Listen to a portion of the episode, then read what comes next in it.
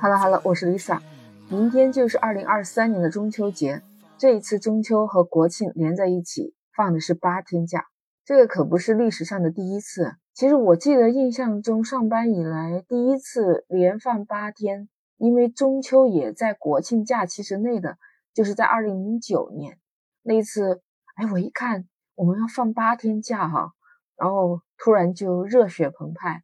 因为常年在深圳漂泊的 Lisa 就想回湖南老家看一下自己的父母，然后就一时冲动，临时决定了，直接就开车就过去了。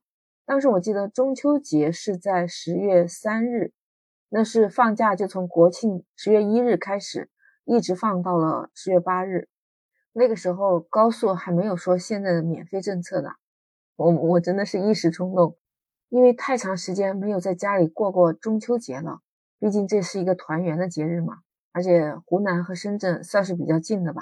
那你知道吧？湖南到深圳购票其实很难的，尤其是像我们这种没有提前做计划的，就更加很难买到火车票。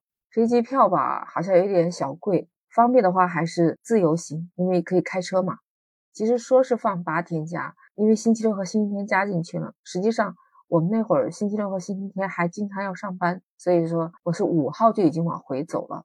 算下来，开车的时间基本上是要花掉一天十多个小时啊，所以总共在家里就待了四天。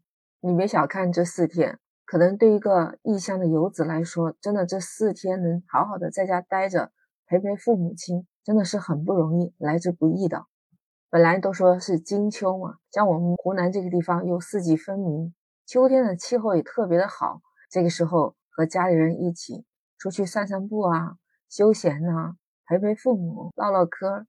我不知道你是不是一样的有我这种感觉，就是觉得很幸福、很开心的。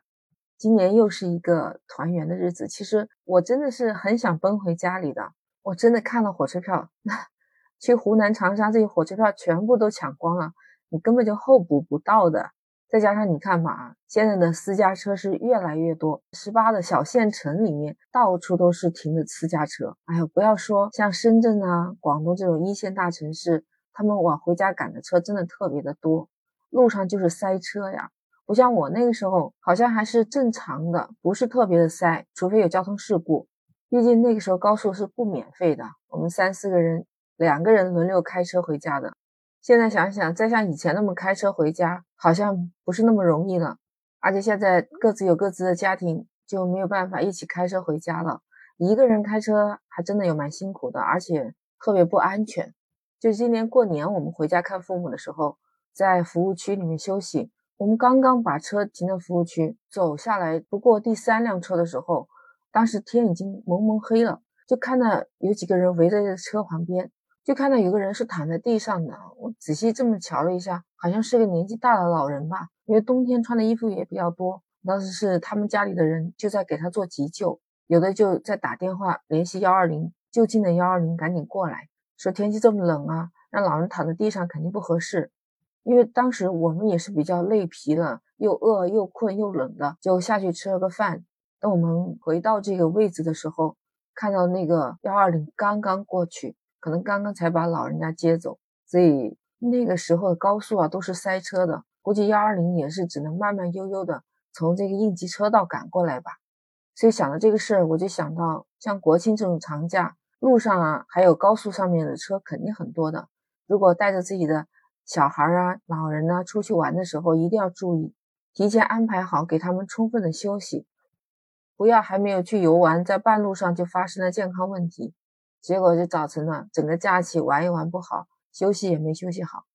你看暑假的时候，我就看到一个新闻，说是一个妈妈带着两个孩子在西安上飞机的时候，刚刚飞机起飞，那个妈妈就发现孩子不对了，口吐白沫。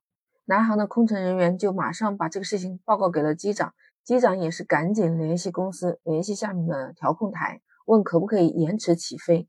这孩子出了状况，看上去挺急人的啊。当时就在喇叭里面问了，呃，本次航班有没有医务工作者？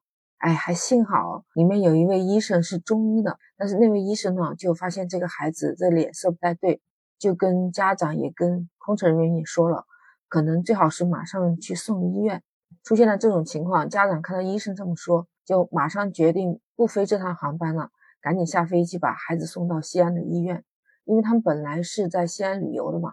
所幸孩子送上医院呢，救治及时，没什么大碍。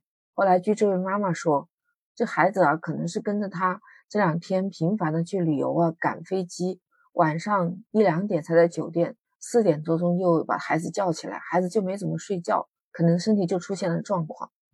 当然过节啊，大家在一起团聚的时候聊天呢，长辈还是会给我们晚辈要施加点压力的。你像我弟那会儿还没结婚。就是给他张罗着找一个对象啊，介绍女朋友这样的。不过聊的话题基本上都是我们的家庭生活，说说我们孩子的成长啊，还有父母亲最近的身体状况。回家能看到父母亲开开心心的，哎，我觉得他们身体状况也非常的不错。这一转眼又是十四年了。你说很多人赶回家过中秋节、过国庆节，是不是就希望和家人一起过，团团圆圆的过？那既然是出行了，都一定要注意天气变化，像北方早晚天气凉，南方还有雨天，还有观察路况啊，实时去搜索最新的路况信息。不管是自驾还是坐公共交通回家的，多注意安全吧。当然，也有像和 Lisa 一样不能赶回家过节的，或者是坚持在一线岗位上工作的人们，可以用“明月千里寄相思，千里共婵娟”，多和家里人打视频电话吧。当然，其实不光是在过节的时候要给父母家人打电话，其实在平时也应该多多沟通。当一个人想家的时候，随时打电话，家里都会有人接，这才是家最温暖的感觉。你说是不是？那今天絮絮叨叨聊这么多，可能已经有朋友已经在高速的路上回家的路上了。那 Lisa 就借今天这一期节目，祝你中秋佳节阖家欢乐。花好月圆人团圆，事业顺利，阖家幸福。祝福中秋节快乐，拜拜，我们下期再见。